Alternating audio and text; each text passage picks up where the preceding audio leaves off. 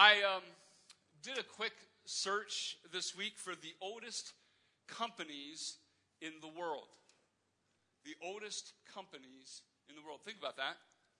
Uh, I found all kinds of interesting things. So, uh, in kindness to our, our local Ohioans, especially on a day such as this, there's some game this evening.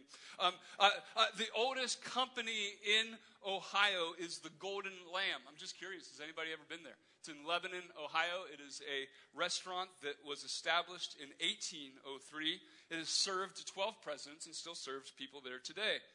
For Pennsylvanians, us Pennsylvanians, the Rowland Company was opened in 1732 as a manufacturer of tools like shovels and wagon equipment. Today they make industrial power transmission products. And Brent Ward, if that's a competitor of yours, I'm sorry that I've mentioned them in the sermon. But they, they are in Philadelphia, right? Uh, the Rowland Company. The oldest company in the U.S. is the Shirley Plantation, established in 1613 in Charles City, Virginia, now a National Historic Landmark, has had 11 generations who have continually owned, operated, and resided there. Pretty amazing place, actually. But the oldest company in the world. Anybody want to take a guess how old the oldest company in the world is? You're all too chicken. It's a construction company. It's in Osaka, Japan, and it was established in the year 578. Wow. It's like over 1,400 years old. Now, uh, they had some financial trouble in 2006 and they got swallowed up by a larger contingency, but they are still running as that company. Like, the year 578 doesn't like register for me, right? So here's the, that's the oldest, so there, there you go. Their, their name is Kongo Gumi. It's really easy to remember. Kongo Gumi. I may be destroying that from a Japanese listener, but the reality is, is that is the name of the company. So why in the world, you ask, right? Here's, here's number one question this morning. Why was Rick thinking of the oldest companies in the world? Well, I was curious about successful succession strategies. That's hard to say, so I have to slow down to say it.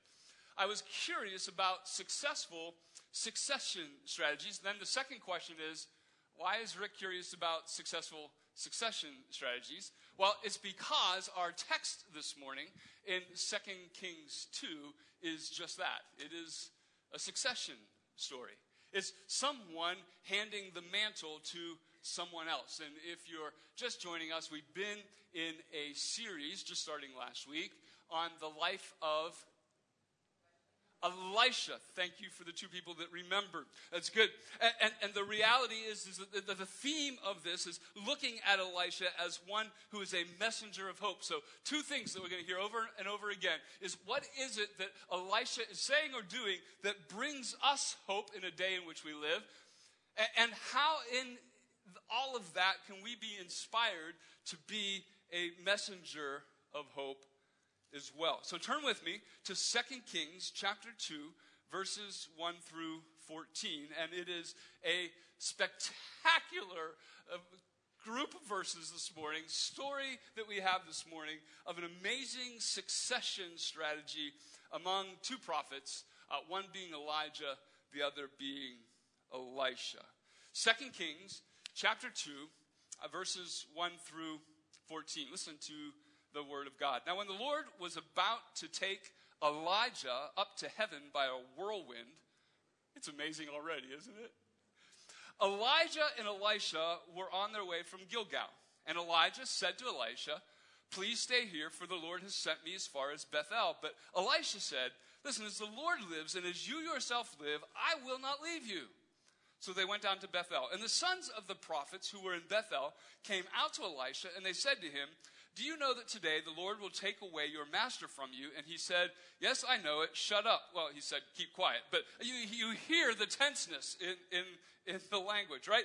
Verse 4 Elijah said to him, Elisha, please stay here, for the Lord has sent me now to Jericho. But Elisha said, As the Lord lives and as you yourself live, I will not leave you. So they came to Jericho. And the sons of the prophets who were at Jericho drew near to Elisha and said to him, Do you know that today the Lord will take away your master from over you? And he answered, Yes, I know it. Keep quiet. And then for a third time, Elijah said to him, Please stay here, for the Lord has sent me to the Jordan. But he said, As the Lord lives and as you yourself live, I will not leave you. So the two of them went on. Fifty men of the sons of the prophets also went and stood at some distance from them, as they both were standing by the river Jordan. Then Elijah took his cloak and rolled it up, and he struck the water. And the water was parted to the one side and to the other till the two of them could go over on dry ground. Let that sink in. Hit the river with a cloak, and it parts so you can walk through it. When they had crossed, Elijah said to Elisha, Ask what I shall do for you before I am taken from you. And Elisha said, Please let there be a double portion of your spirit on me. And he said, You have asked a hard thing, yet if you see me as I am being taken from you, it shall be so for you, but if you do not see me, it shall not be so. then Get this. You ready for this? And as they still went on and talked, behold, chariots of fire, not the movie, but literally chariots of fire and horses of fire separated the two of them. And Elijah went up by a whirlwind into heaven. And Elisha saw it.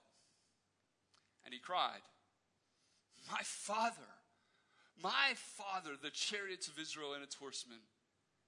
And he saw him no more. Then he took hold of his own clothes and tore them in two pieces. And he took up the cloak of Elijah that had fallen from him and went back and stood on the bank of the Jordan. Then he took the cloak of Elijah that had fallen from him and struck the water, saying, Where is the Lord, the God of Elijah?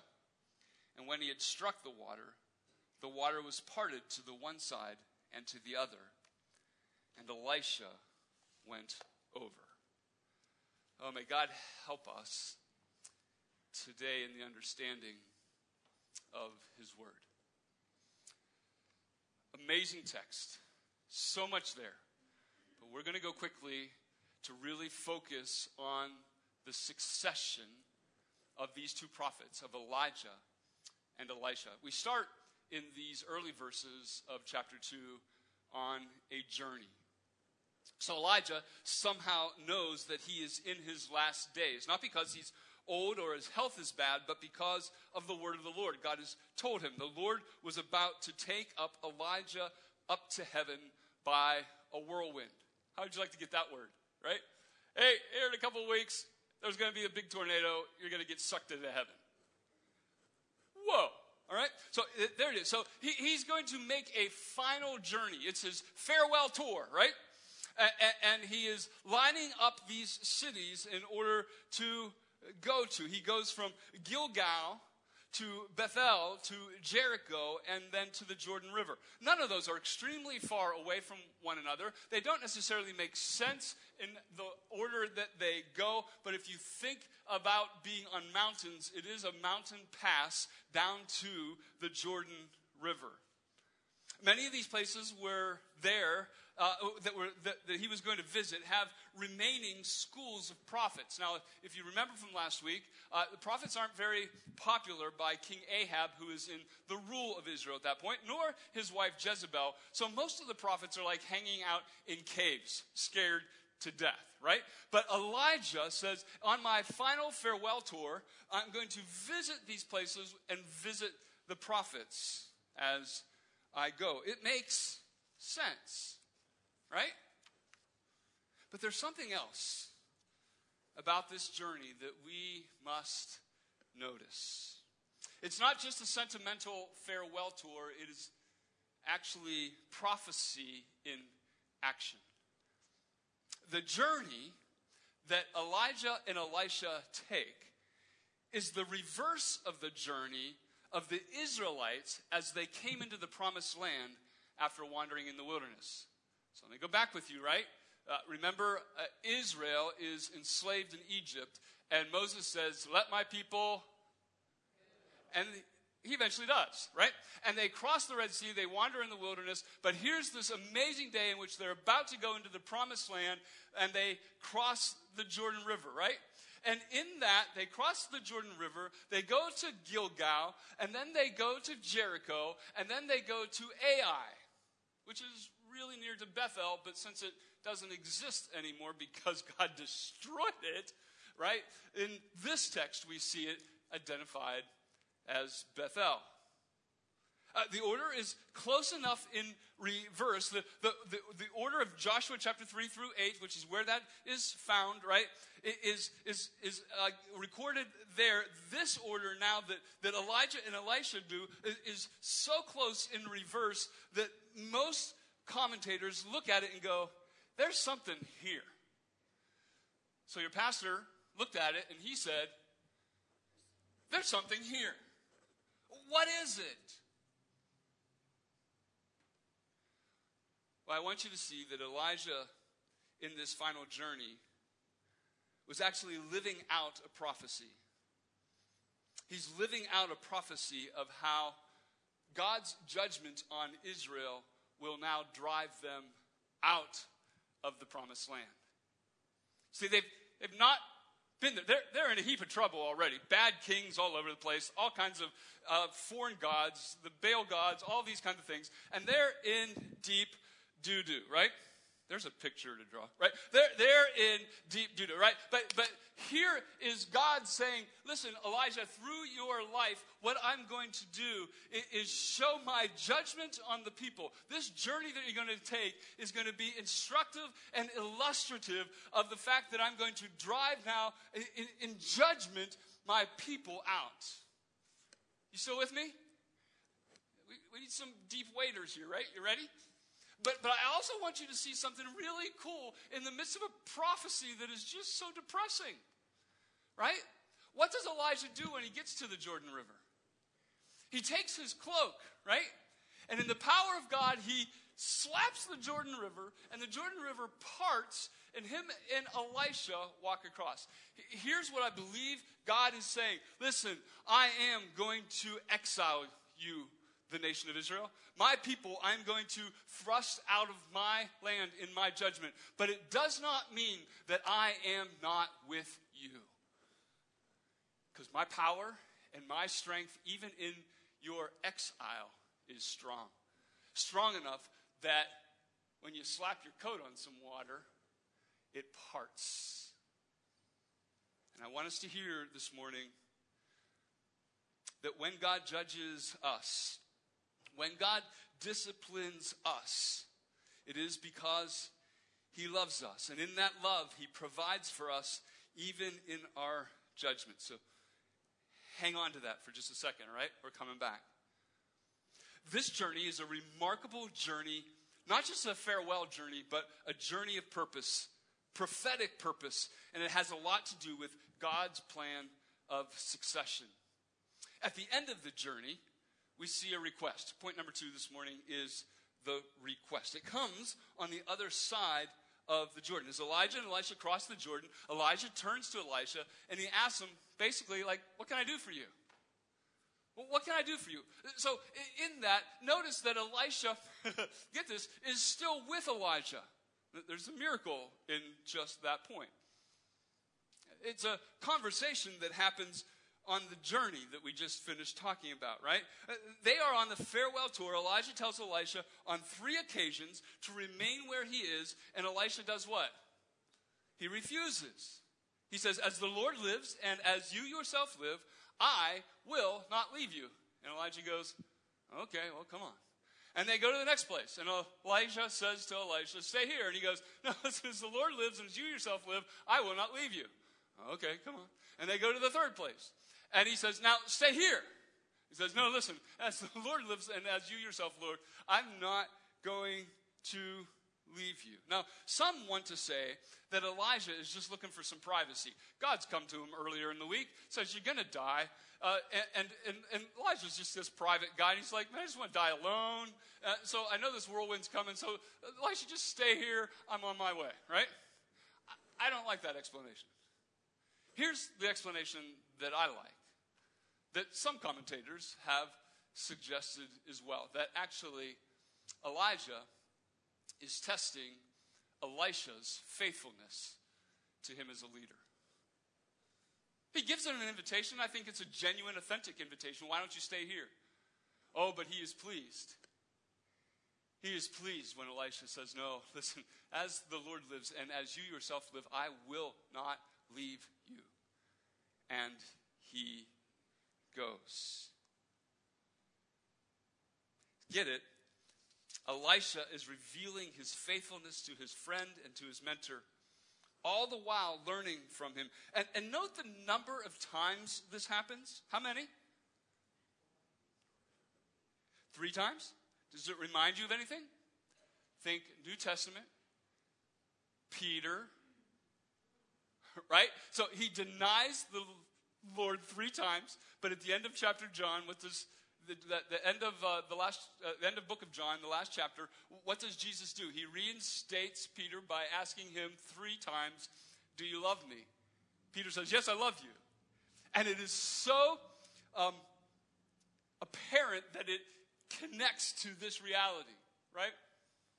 And it connects us to, I think, the reality that Elijah is testing Elisha along the way. And his threefold remark of being faithful to his mentor, to his teacher, is one that shows his faithfulness even to God. So back to the request, right? So here they are.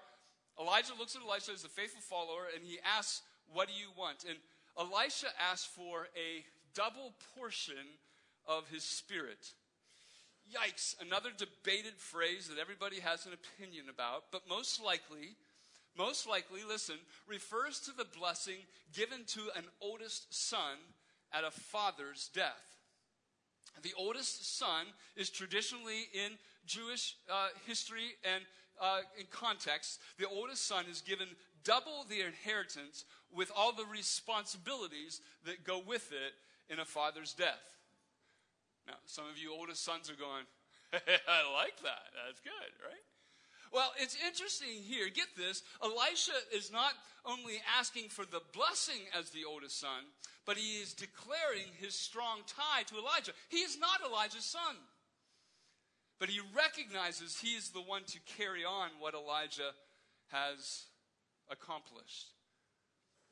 Basically, we saw this last week. Elisha is not going back to the farm when Elijah dies. He's not going to give up on the responsibility that has been given him, the call that has been placed on him. So here, Elisha's asking for a double portion, certainly as he wants God's Spirit to be upon him. But here also, the reality that Elisha is saying to Elijah in asking is that I declare myself your son, and I will remain faithful to this call even when you are gone. This is what brings the response of Elijah. He says, You have asked a hard thing. Not because it's such a hard thing to give, as much as it's going to be a hard thing for Elisha to receive. This call, this weight of being a prophet in the life of Israel in that day. So here, the great bond between these two, and see God's plan for succession being played out in this relationship. Uh, then comes the whirlwind. Third point this morning is this the whirlwind. There's much to say here about Elijah and this amazing way that he is taken from the earth. But really, all I want you to see this morning is how super cool it is. Right? Uh, Elijah's life has been about supernatural power in him and through him, and how appropriate that he go out in a tornado surrounded by flaming chariots. Right? It's a guy by the name of Phillips Brooks. He's quoted as saying this great quote. Uh, get ready to take a picture of this. You're going to like it. Oh, do not pray for easy lives. Pray rather to be stronger men. Do not pray for tasks equal to your powers. Pray for powers equal to your tasks. Yikes. Then the doing of your work shall be no miracle, but you, you shall be a miracle. I don't know that you can find a quote that describes the reality of Elijah's life better than that. This, this is the case of Elijah. And is what brings such an emotional response from Elisha at his death, even though he knows his death is coming. This moment to watch this man of God, whom he has now spent probably close to a decade with, brings anguish, but also brings the weight of the call that is now on him to carry on. It's an emotional moment of succession. And it is a significant moment of succession. And what I want us to see as we head to close is this that it's a gospel moment of succession. The next point is this in this story is the reversal. Right? So we have the journey, the request, the whirlwind, and then the reversal. What does Elisha do first as the prophet of Israel? Did you notice? That very last verse? He, he picks up the cloak that has fallen from the sky as Elijah was taken up, the cloak that had been placed on him when he was called, the cloak that represents the power and the purpose of God in the prophet, and he takes it where? Down to the Jordan River. Now alone on his side of the river because Elijah has been taken up, but the prophet's watching from the other side. And he strikes the water with Elijah's cloak and he cries out, Where is the Lord, the God of Elijah? Question Is it a time of doubt for Elisha? Is he going like, God, where are you? I don't think so. I think rather it's Elisha realizing his call and saying, God, I cannot possibly do this without you. Uh, I'm not praying, says Elisha, for tasks equal to my powers, but rather praying for powers equal to my task of being a prophet in the nation of Israel. And what happens? God reassures him that he is there as the waters again part and Elisha crosses and thus begins his time as the prophet of Israel. I so badly want to slow all of this down, tear it apart, and over the next five hours share with you the significance of it. But we're going to go quickly. Some of you seem concerned that I might do that. Let's see how well you've learned. Do you think there's a significance in the fact that Elisha has done what Elijah did, but now in reverse? The easy answer to that is yes, it's significant. As much as Elijah was the prophet of judgment that foretold the exile, the going out, Elisha here is a prophet of hope, a prophet of grace that foretells the fact that Israel will return. I want you to get that. This is the great reversal. God looks at Elijah and he says, Listen, I'm going to tell a story that has not yet happened. You are a prophet that you are going to illustrate the reality of the exile. But with you is Elisha, whom I leave, that will then in reverse come back, strike the Jordan River, and as in all of those years ago, Joshua chapter 3, verses 8, will reveal prophetically that though you'll be exiled, listen, Israel, there is hope because you will return. You will return. We'll see more of this next week. We'll see this throughout these chapters in Second Kings. But you will see next week even the fact that Elisha takes a very similar journey on the other side of the Jordan as they did coming down to the Jordan. Literally in reverse to prophetically say, There is hope. There is hope. I want you to get it because it's so good, right? I, I know of no other God, right, that has written the story from beginning to end before it started so that he could write pictures like this into the scriptures that show, first of all, that He is that sovereign God who has written the whole thing, but also that even when we experience craziness in our country, that there is hope. That when we experience everything in our lives seemingly falling apart, that there is hope. That when sin gets the best of us, that we feel like we've been driven far from God, there is what? There is hope. Because God is faithful in writing your story. That though you want to write it in such a way to run, He's going to write it that you're going to return. That there's someone in your life, a son or a daughter, a grandson, a grandchild, a neighbor, that has run so far in exile that this morning we might get a glimmer of the prophecy of Elisha that there is hope return.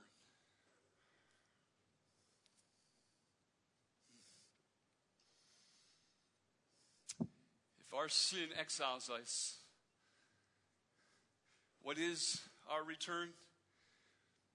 It is the coming of Jesus, the life of Jesus, the death of Jesus, and the resurrection of Jesus. And ultimately, his return to claim us as his children and take us to heaven. You want the Bible in a statement? You ready? The Bible in a statement. Sin throws us out of the presence of God, but Jesus brings us back. So trust Jesus. There it is Genesis to Revelation, creation, fall, redemption. Your sin has exiled you from the presence of God, but Jesus has given you the hope of your return. So this morning, trust in Jesus. This is what this text reveals. Is Elisha Jesus? No, he's not Jesus. But he is a physical presence for Israel that provides hope, that says when all the bad stuff comes raining down as a result of your sin, remember Elisha. Because God has promised that there is a way back, that he will provide a way back.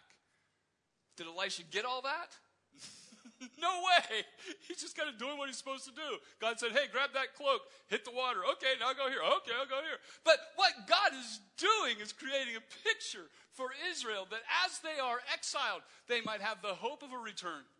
He's presenting a picture to you that as your sin has driven you away from God, that Jesus has provided a way back in perfect relationship with Him. It would be the story that as Jesus came, the people of God would tell that story of Elisha. It would be a story that after Jesus rose from the dead, that the people would tell. Ah, the hope of Elisha. I get it. Aha moments. It would be the story that the apostle Paul would be inspired by as he writes this in 2 Corinthians chapter 5 verse 17. Therefore if anyone is in Christ he is a a new creation because the old has passed away behold the new has come.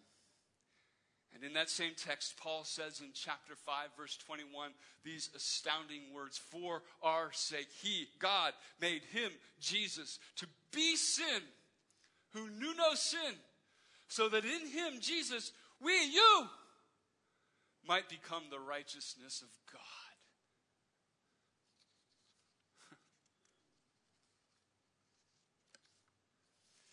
it's a story for us this morning an invitation to, yeah, consider your sin,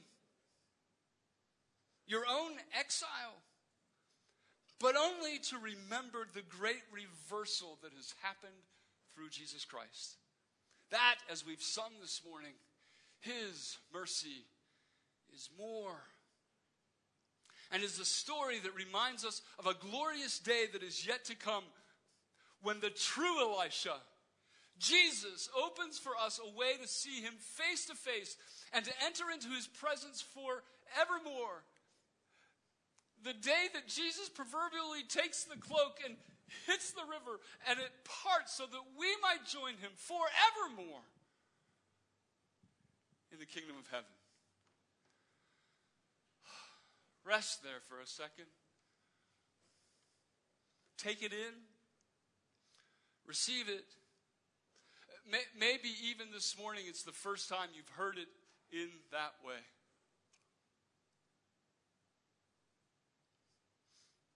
May we acknowledge that our sin is death, but yet we do not fear death.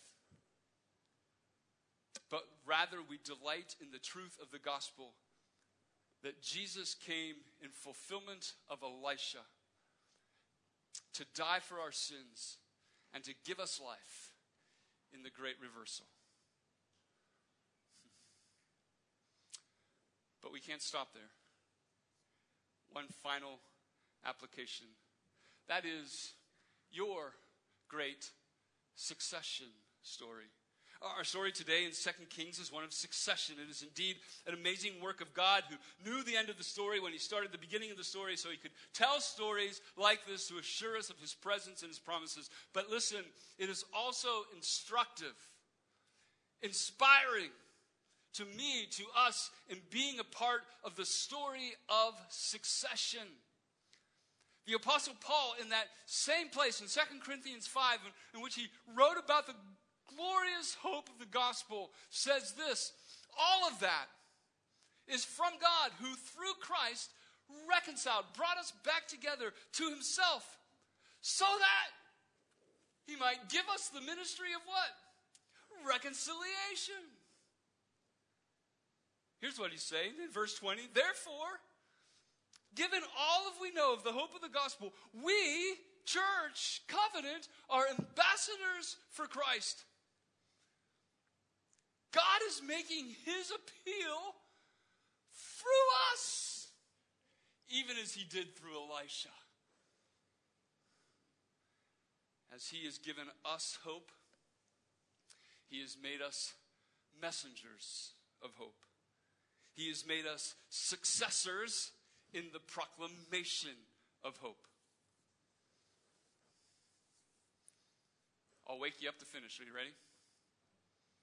Our hope, ladies and gentlemen, is not in soon to be former President Trump. Our hope is not in soon to be President Biden. So when we get our undies in a bunch about either of these men or the men or the circumstances around them, we are being distracted. Distracted from being ambassadors of Christ. Because in Christ is our hope. We need not storm the Capitol building. We need to storm the heavens in prayer on our knees, believing that as God has called out Elisha in his day, he is calling out his church for a day such as this to be ambassadors of Christ, messengers of hope. When every other pillar of hope seems to be crumbling.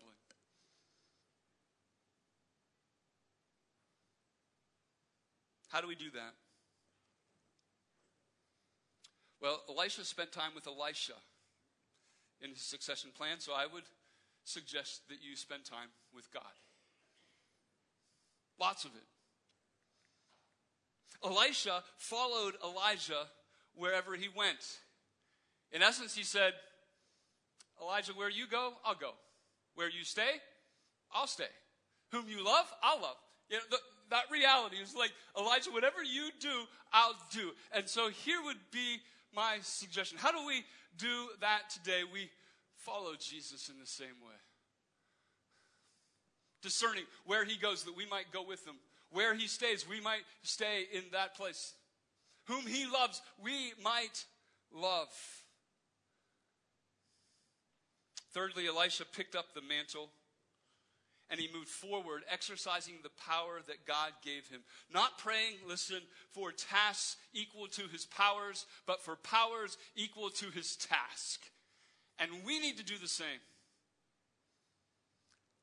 To pick up the cloak of God's call, whether that is in whatever vocation you are in, or whether you're a student in a school, or whether you're in kindergarten to a senior, uh, whatever it is that we do, that we begin to learn that we might understand that God has indeed given us the power to accomplish the task that He's called us to. Pick up the cloak. He just might do miracles through you.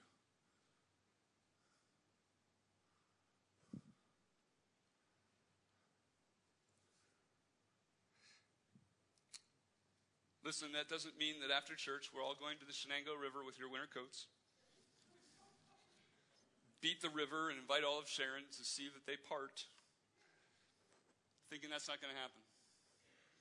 But it does mean trusting the power of God to do miracles in our lives.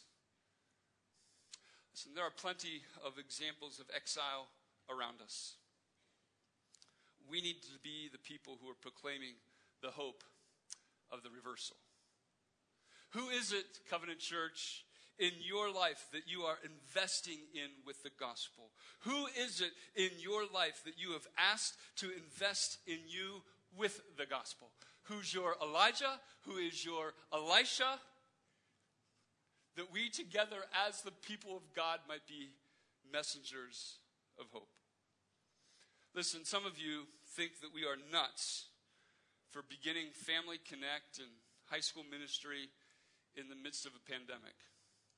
Like, who's doing that? Nobody. I get it. We, we probably are nuts. Right? Inviting a bunch of people to hang out together, study the Word of God, put kids together to do crazy stuff and have fun and learn about God. But I, I hope you see it in the context that while we may be nuts, we're nuts for Jesus. And I really hope there are others outside these walls who take notice. The covenant church is nuts for Jesus. And it's not because we do not think that the virus is significant. Hear that. It's not because we do not think the virus is significant, but it is because we think Jesus is more significant than our safety.